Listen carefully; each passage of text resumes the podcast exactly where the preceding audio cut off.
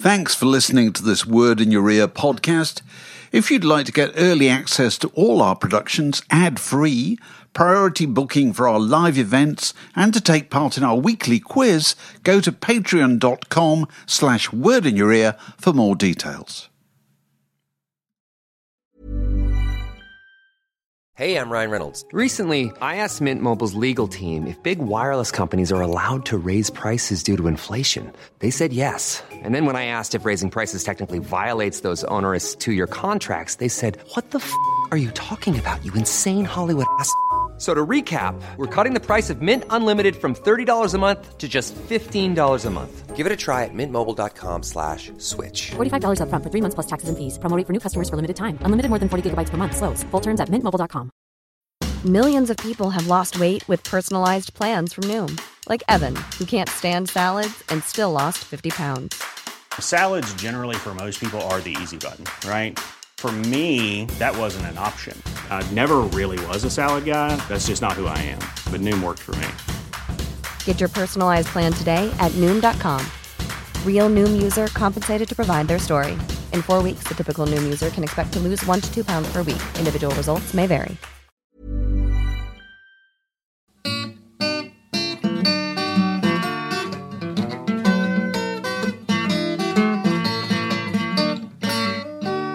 You're listening to a podcast from The Word. Well, welcome to another edition of Word in Your Ear. And we can't help but think that with Tim Burton's new Netflix series Wednesday and Siouxsie of the Banshees headlining festivals once again, that there could not possibly be a better time to publish the definitive Book of Goth. Did it ever go away? Well, certainly not for its author, Cathi Unsworth, former teenage goth and now noir crime fiction writer. Cathi, fantastic to see you. And oh, I think you're you're you're in your your suitably appropriately gothic basement. Is that right? Yes, absolutely. I'm in my little insalubrious basement, I should say. Yeah.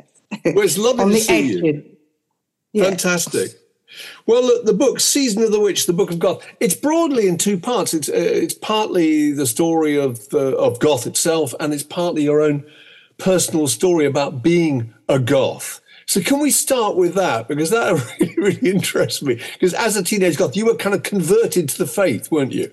Yes, I was. And yeah, it's also, I guess, because I framed the book between Margaret Thatcher getting elected and then her getting booted out. And I wanted to show the music sort of as a reaction of those times. And the powerful effect it had on me was there was kind of a good witch and a bad witch in my world. Yeah. And the bad witch was Margaret Thatcher. And the reason that I I got this definition of why I was really sure she was working for Satan from stealing one of my mum and dad's Dennis Wheatley books off the shelves, which I wasn't even really sure why they had a book called The Satanist on their shelves. but anyway, I stole it away and read it. And Dennis Wheatley gave this definition of, a Satanist as somebody he wanted to um, basically disrupt the status quo and would do anything to foment class hatred, civil strife, strikes, etc., etc. And he made it also very, which I thought was the definition of Margaret Thatcher's policies, actually. And he made it very clear that, you know, he'd made a detailed study of, of the dark arts and he knew what he was talking about and how dangerous it was. So then I understood why my parents hated Margaret Thatcher so much because obviously she was working for Satan and they needed these Dennis Wheatley books to tell them this. I was quite convinced of that at the age of 11. And So Dennis Wheatley was one of your ways in. But describe describe what you looked like, and also describe your bedroom at the time. oh, well, my bedroom was a very goth thing. It was, yeah, and it was quite a small bedroom, and it had it overlooked by this huge weeping willow tree that had tentacles that tap tap tapped in an Edgar Allan Poe style on the window pane at night.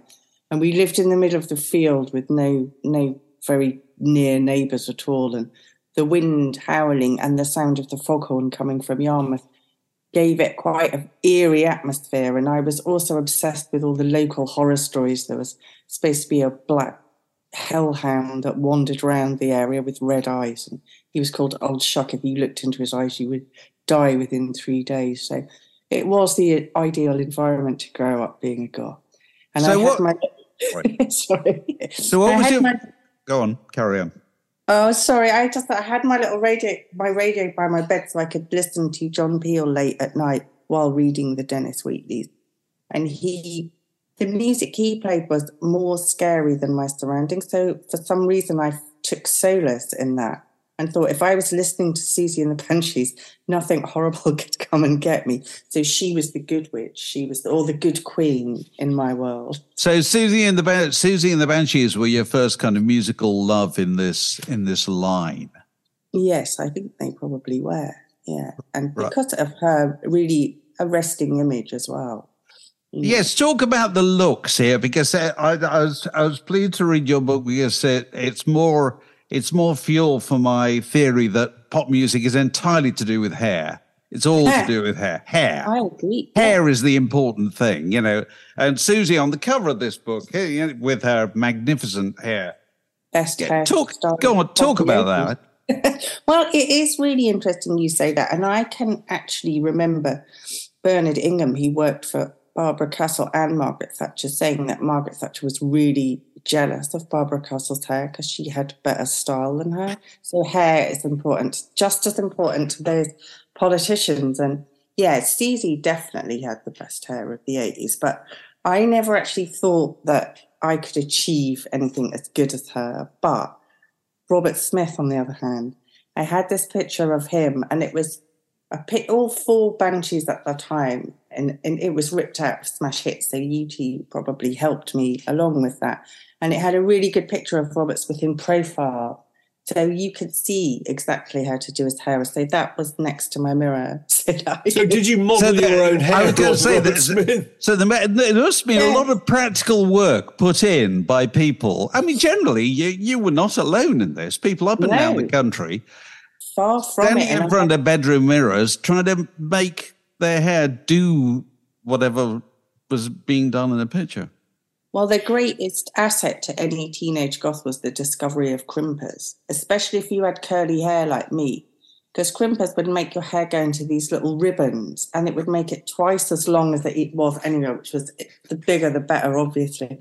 And then you that really helped you back home. And if you never washed your hair or only like about once a week, you could get the you could sleep on your Robert Smith tarantula head and you wake up the next day. Tarantula hair. That's brilliant. Yes. Didn't didn't Mac McCulloch used to keep his hair aloft with a combination of orange juice and raw egg? Yeah, I remember him saying that in an interview that was in Smash Hits. It But was, I never. Yeah, he had really good hair. I think most of my male friends look wanted to look like him, although there were quite a few with the bleach blonde flat top that wanted to look like Kirk Brandon. His sort of almost semi rockabilly look was very popular as well. And Ian Astbury also, when he was in Death Cult and he had that sort of war paint on his face, half his face was blue and he had very crimp, obviously crimped hair. But I think actually more girls look like Ian Astbury than boys. I think he was. How did you how did you Smith. communicate? Yeah. How did you communicate with other goths? Was that Well, done he- through magazines or whatever? 'Cause it's a lonely old world being a goth, isn't it? It was. Sitting in your bedroom writing mournful poetry, you know. well, what would happen is other goths were easy to spot, especially. Yes. It's a really important point. It is. It's a really important point because I always got the impression. Sorry to cut across here, but it all contributes to the same point. I always used to get the impression that goths flourished in small towns in the UK. You, you would drive through these places and there would be a war memorial usually, and, and the local kids would be sitting. This is before multi channel television and social media and so forth. Of course. They'd be sitting on the bottom of the war memorial. There would be two goths, maybe one Ted, whatever. Ted, had the bit, yeah. Is, is there any truth? To be a Duranie. Absolutely. No, we used to sit around in the graveyard. I mean, it was gothic, gothic architecture for you. You'd sit in the graveyard. Fantastic. Yeah. There was one kid in our village that sat up a tree with a Dennis Wheatley book trying to summon Satan. Uh, he didn't manage to summon Satan, but he did get sent to the exorcist for his troubles. Oh, God. It was still all a bit medieval in Norfolk. And I mean, Norfolk does kind of have a strong witch hunting tradition, no, so you had sure. to be Does. quite careful. I do remember a woman screaming at, and ushering her children behind her when she saw a group of us once. So Yeah.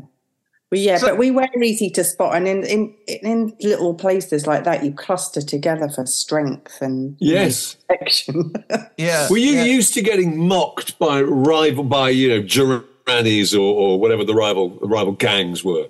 oh yeah, all the time, and and also being called a slag by beer boys, which was hilarious. They get used, and I'd be wearing like a polo neck jumper up to here, a black skirt down to my ankles, and absolutely, you know, nothing No. Whereas a beer girl would walk past with a mini micro mini skirt. All right, darling, you look lovely. So, You see, Mark and I are so old. I didn't even know the expression beer boys and beer girls. I'd never heard that either. And now I know I wasn't going to know say anything. I was just nodding. I know entirely what you mean now that you've said it.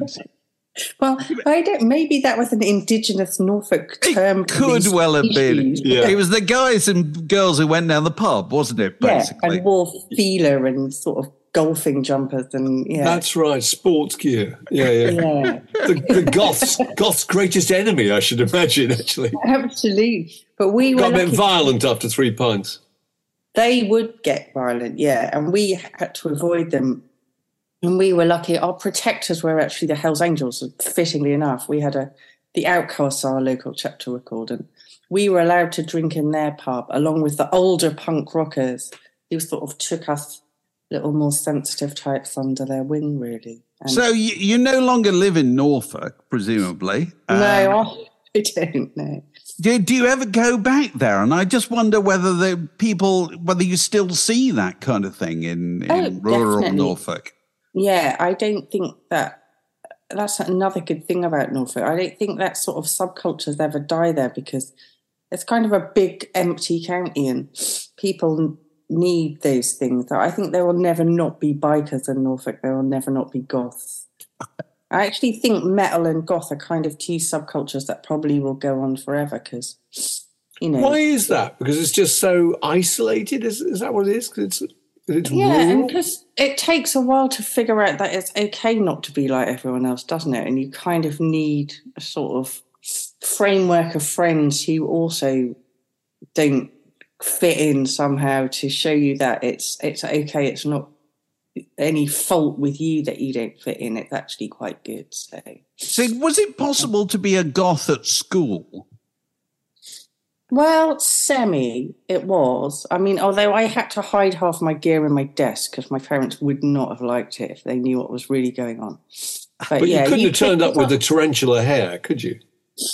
No, the hair had to be subdued for school, but you could like hide. I had a pair of winkle picker shoes that I was really proud of that I got from Mr. Shoes in Norwich, and I hid them in my desk. And you know, you could put fishnet tights on in the bogs instead of your normal regulation tops, and the skirt as long as possible, basically. And for some reason, cardigans as long as possible, and then write the names of all the bands over you. Get one of those um, bags from Army and Navy. that Oh yeah, the canvas bags. yeah, and just practice doing all the band logos and things over. So What band names did you write on it? Siouxsie and the Banshees in that nice. She had really nice sort of art new art nouveau lettering and and some of her. And Killing Joke was really popular, and you know there was a whole load of in in my in that pub. People used to spend hours decorating the backs of their leather jackets with the exact Yes. facsimile of the record cover. And remember, somebody had that amazing Killing Joke first album, which is a Don McCullin photo of rioters in Derry. And they just had the exact picture replicated on the back of their leather jacket. So it's highly artistic. Right, right. So when did you? What was the first kind of gig that you went to where you thought I'm amongst my own people here? Was Oh, there any it was- great coming out? Yeah, it was a real Gothtopia gig. It was the York Rock Festival of 1984, which was headlined by Echo and the Bunnymen, then Spear of Destiny, then the Sisters of Mercy, then the Chameleons, who were slightly on a more proggy end of goth, but still really good, and then the not at all goth, but very good friends with the Sisters of Mercy, the Redskins, who were Oh yeah. you know, he were brilliant as well. He was sort of really into Tamla Motown, but also real Marxists, Redskins. That was their thing. So that was a that was. I saved up all I had a summer job in the guest house and I saved all my money, and me and four of my friends all went together. And uh, I was I was a bit team leader because I remember I saw the advert and was, we have to go to this, and I booked the ticket and I found a hotel. Got the It's calling. yeah, it was. and then I found out loads of other people that I met later were also at this gig, like David Peace, the novelist, was there, and that was a formative. Because again. David Peace comes from where I come from in Yorkshire. So Yorkshire plays a big part in this book, doesn't it? Know? Yeah, I call it about that. Goth's Own, Gothstone County. I call it, and oh, I re- yeah, it is interesting because the two big hubs of Leeds and Bradford, where a lot of the really important bands came from. And but I also thought it was really interesting doing the psychogeography of because I like just putting the psycho into geography. And the fact that Leeds and Bradford have been against each other since William the Conqueror's times and always on the opposing sides in the War of the Roses and Civil Wars. And Bradford was more sort of parliamentarian, Leeds was more royalist. But then they actually are sort of joined forces when, in the time of Goth, when it's like the Sisters of Mercy leading the way in Leeds and lots of other bands growing up from the F Club there and, and Soft Cell were there before they got huge stars. They lead massive creative hub, and then also Bradford, who had New Model Army, um, had this sort of house where they had a recording studio in the basement, and other bands started forming there. Southern Death Cult formed there, and in that house was also the music journalist Stephen Wells and Jules, the poet, and they were the sort of more militant side to it. The sisters were more expressionistic, but I still definitely got when Andrew Eldritch put Heartland, that song, I think was almost like he saw the miner strike coming in the crystal ball. And on that same EP, they did their cover of um, Gimme Shelter with War Children, It's Just a Kiss Away. And then the miner strike happens, and suddenly Leeds and Bradford are on the same side after all of this. so, it Came so, together over goth. Yeah. Yeah. so uh, Yeah. is it is it is it a characteristic of goth that people who like goth are really interested in history? Actually, I I think I, maybe it's just me, but yeah, history, English, and art were always my favourite subjects at school, and I think they still are. But I think Goths are big readers, and they they like they like the idea of a story, don't they? Really? Yeah, I mean Andrew Eldritch is a voracious reader, and he loads of his lyrics come from books that he. Well, he was. He, didn't he do French and German at Oxford University? I think he did. Didn't he? I mean, Yeah, he was at he major was at- intellectual, really, isn't he? Yeah, he was at Cambridge actually. Um, At Cambridge. Yeah, and he they, he wanted to do Chinese, and they wouldn't let him. Hiring for your small business? If you're not looking for professionals on LinkedIn, you're looking in the wrong place. That's like looking for your car keys in a fish tank. LinkedIn helps you hire professionals you can't find anywhere else, even those who aren't actively searching for a new job but might be open to the perfect role. In a given month, over 70% of LinkedIn users don't even visit other leading job sites. So start looking in the right place. With LinkedIn, you can hire professionals like a professional. Post your free job on linkedin.com slash people today. Hey, I'm Ryan Reynolds. At Mint Mobile, we like to do the opposite of what Big Wireless does. They charge you a lot, we charge you a little. So naturally, when they announced they'd be raising their prices due to inflation, we decided to deflate our prices due to not hating you. That's right. We're cutting the price of Mint Unlimited from $30 a month to just $15 a month. Give it a try at mintmobile.com slash switch. $45 upfront for three months plus taxes and fees. Promo rate for new customers for limited time. Unlimited more than 40 gigabytes per month. Slows. Full terms at mintmobile.com. Everyone knows therapy is great for solving problems, but getting therapy has its own problems too, like finding the right therapist, fitting into their schedule, and of course, the cost. Well, BetterHelp can solve those problems. It's totally online and built around your schedule. It's surprisingly affordable too. Connect with a credentialed therapist by phone, video, or online chat, all from the comfort of your home. Visit betterhelp.com to learn more and save 10% on your first month. That's BetterHelp, H E L P. And so that's how he ended up in Leeds because there was a call. But then he went to the F Club instead and met Claire Shearsby, the DJ who was the most beautiful woman in Leeds. And then suddenly. Yeah, they were the kind of John and Yoko of goth, weren't So they? the thing, thing, that stru- thing that struck me with this book is how the hell did you write this? How the hell did you? Yes, I mean the thing, the thing that strikes you is just how many people are in it.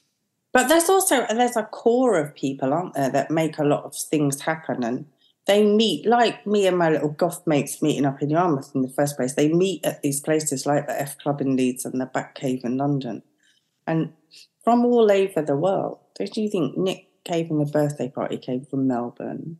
And Neubauten, or Einstürzende Neubauten from Berlin, and then everyone decamps to Berlin after a while and Lydia Lunch from New York and Jim Thirlwell from New York, and that they all they're in one place as well. And then there's another group of them in Yorkshire and spreading the virus around the country. Um, but you've obviously got the kind of brain that remembers all that stuff because a lot, a lot of that must be just you you being aware that so and so knew so and so and did so and so with so and so. Well, I guess I have met quite a lot of these people, and, and I went to millions of gigs and and so all these people fitted together and I, I so it's yeah it's a lifetime of research has really gone into this book. But um I guess the framework for me was doing a timeline of the 80s or, or from 1979 to 1990 when she goes and then You've got, you've got to have a timeline. That's the key yeah. to writing a book. You've got to have an arbitrary date. That's all that matters. One at the beginning, one at the end, and then you work it out from there. And but there's also there's also another timeline, isn't there? That you go back to talking about what you call the goth fathers and the goth mothers, which I thought yeah. was really, really interesting. All the people who are part of the kind of DNA of goth, and you, you know, some of them are fairly obvious ones like Aleister Crowley and Vampira and Juliette Gréco and the Brontes, Aubrey Beardsley and stuff. But there was some in there that was really interesting. Jim Morrison was one. You talk about these people as being the people who fed into the concept of goth. Why particularly Jim Morrison? Well, Jim's really baroque poetry. Yeah, he's the most well. I put him first because I thought he's so important, and in the timeline of goth he is as well.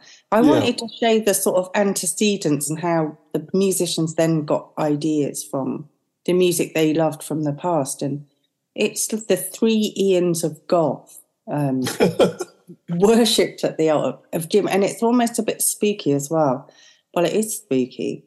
Um, the three Ians being Ian Astbury, Ian McCulloch. Yeah, Ian Curtis summons him first. Ian Curtis, Ian, Ian Curtis really loved the way Jim Morrison sounded, and I think understood that Jim Morrison wanted to sound like Frank Sinatra because when Ian's singing on Closer, he's getting closer to that sound. And then there's the really, really spooky um, thing. His wife, Deborah, in her memoir, said that on the morning when she went to his house and found him dead, while she was sort of waking up, she thought she could hear the Doors singing the end on the radio. So, yeah.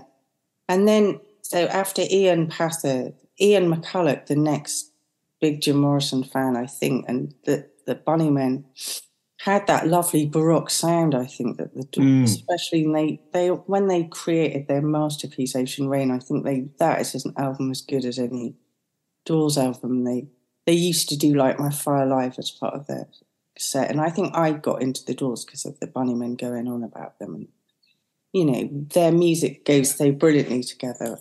I think, but then there's a you know after they make Ocean Rain, the Bunnymen sort of splinter and it all gets acrimonious and and their drummer dies and they when they replace Ian McCulloch, their drummer, Pete De Freitas, dies on the way to the first rehearsal with the new singer, so that's all a bit spooky too. I don't know, I'm not saying the ghost of Jim has got anything to do with this, but just saying, you know, be careful of Jim worship taking it too far, unless you're Ian Astbury, who, yeah. who you actually got to become Jim. Yes, he and did. He, he did. Forget that. He was the singer of the Doors, wasn't he? That's yes. amazing. Extraordinary idea, really. Yeah, and, and Ray, this... Man- Ray Manzarek did work with the Bunnymen as well. I almost forgot to that's say right. That. He did produce them. Yeah. That's right.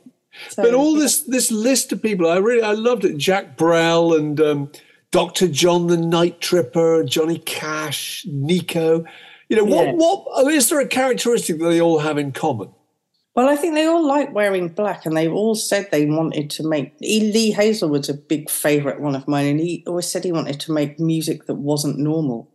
And he did sort of infuse his was a genius, wasn't he? Because he could do all the production as well. Yeah. He started off with Grange, grain, Duane Eddy in a grain silo to make that twang reverberate. And yeah, and his songs. And these boots of- are made for walking by Nancy Sinatra. You mentioned that as being a, a big goth moment. Yeah, loads of goth bands covered these beats, including She Nick wrote it. Yeah, Yeah. and he, the one that that she was on her last chance. Celine Nancy was because she wasn't making it as a pop star, but Frank had heard Lee's work with Dean Martin and said that you know work with him, he knows what he's doing, and and he said to her, "Don't sing it like Nancy, nice person. Sing it like a sixteen-year-old who digs truckers." And that's what she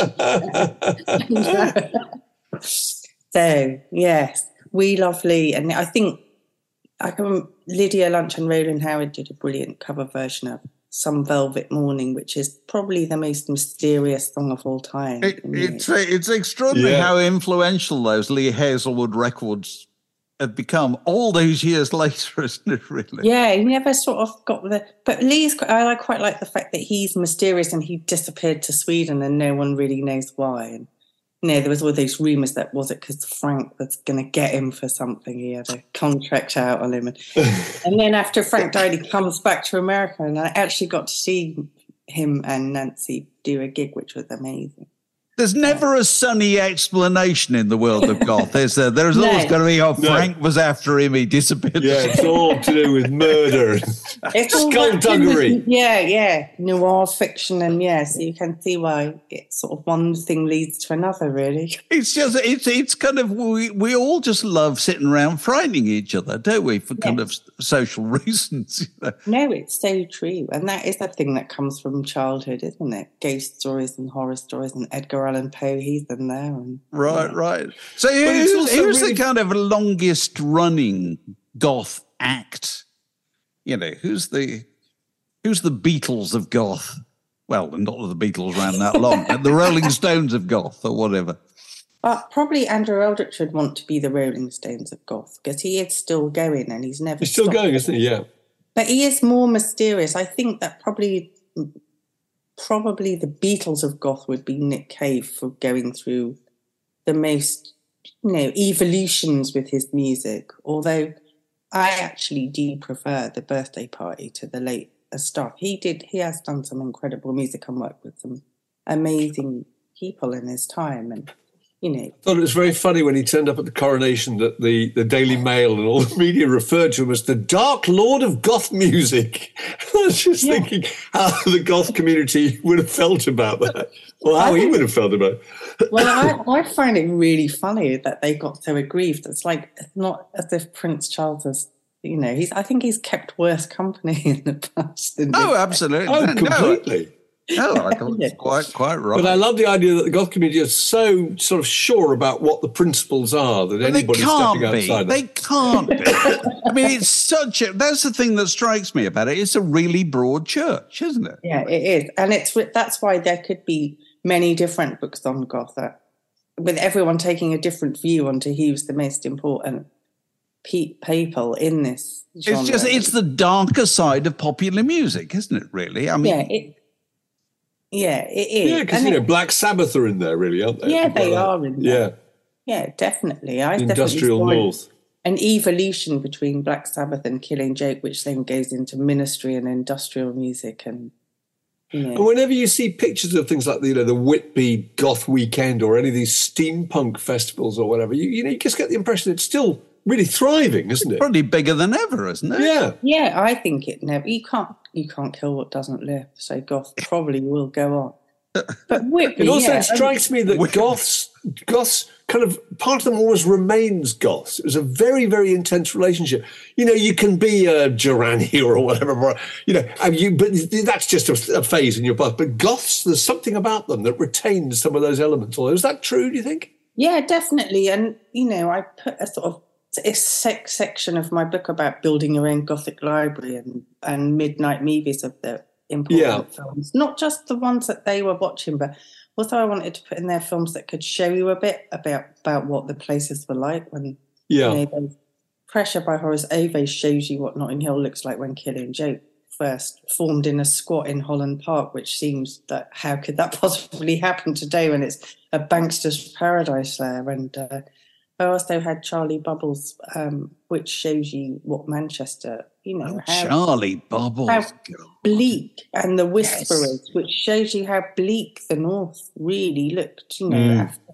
even in the early 60s. And, and then things like I Start Counting, which shows you the post war rebuild. There's quite a few really interesting films like that. And The Offence with Sean Connery that show that, that these weird new worlds coming up after the war, and these are the worlds that Joy Division and the Banshees grew up in, and that that sort of atmosphere, I think, carries into their music, and it is about place than it is about a tradition, a tradition, and and maybe it is the fact that say the original, the Doors name comes from William Blake, doesn't it? And Yeah, William yeah. Blake, he saw the dark Doors Side of Perception. Mills. Yeah. Yeah, and repurposed by Aldous Huxley. But he saw he he saw those dark satanic mills rising, and then our goth bands at, at the end of this process are witnessing the end of heavy industry, and it's another massive cultural shock, like the Industrial Revolution was, that they're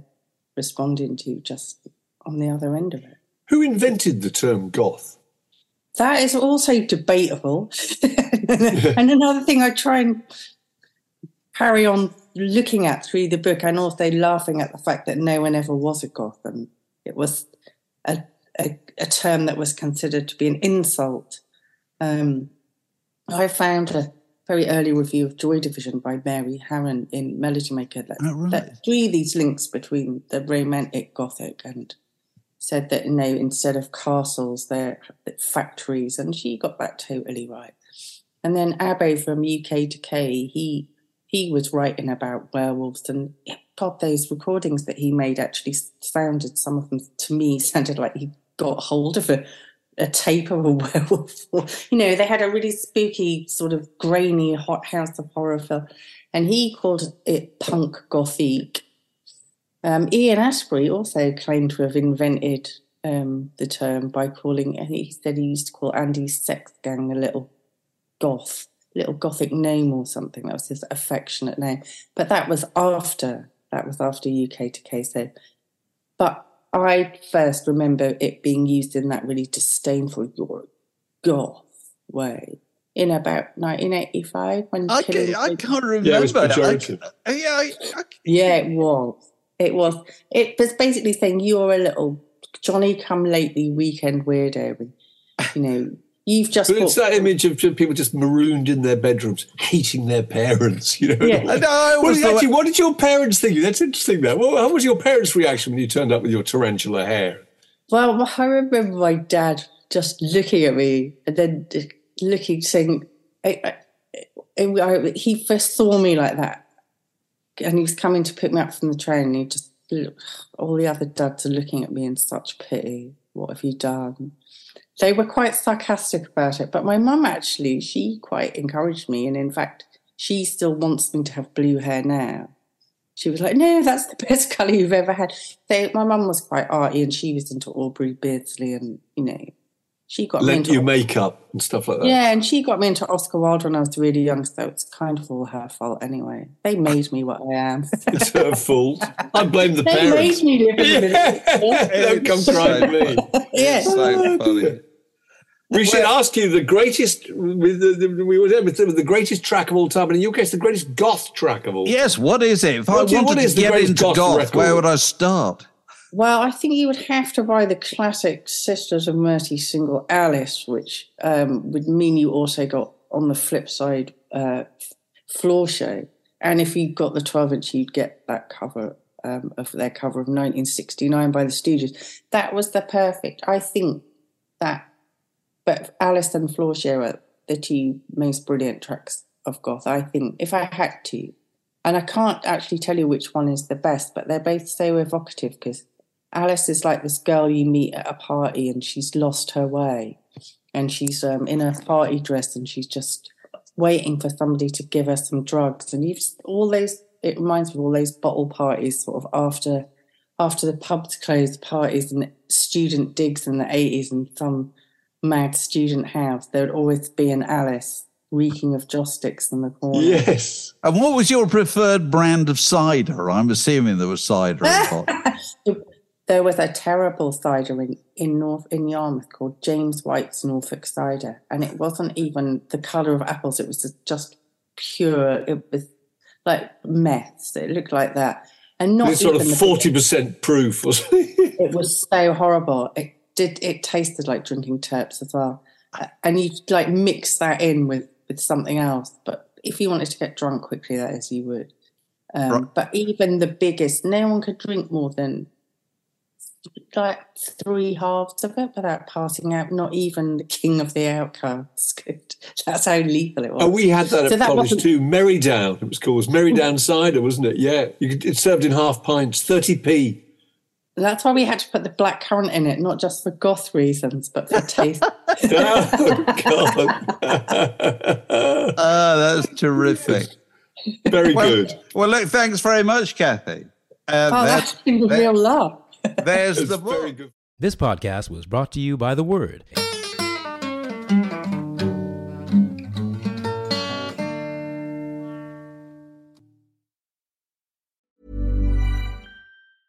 Mom deserves the best, and there's no better place to shop for Mother's Day than Whole Foods Market. They're your destination for unbeatable savings, from premium gifts to show-stopping flowers and irresistible desserts. Start by saving 33% with Prime on all body care and candles. Then get a 15-stem bunch of tulips for just $9.99 each with Prime. Round out Mom's menu with festive rosé, irresistible berry chantilly cake, and more special treats. Come celebrate Mother's Day at Whole Foods Market.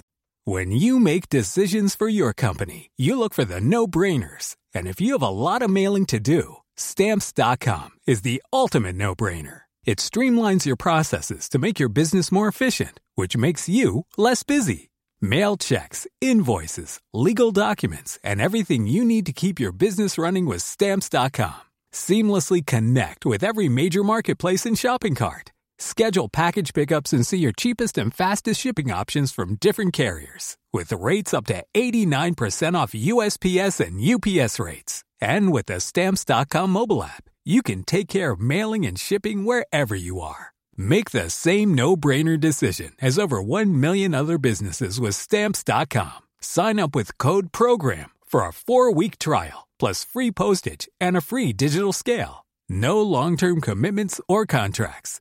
That's Stamps.com. Code PROGRAM.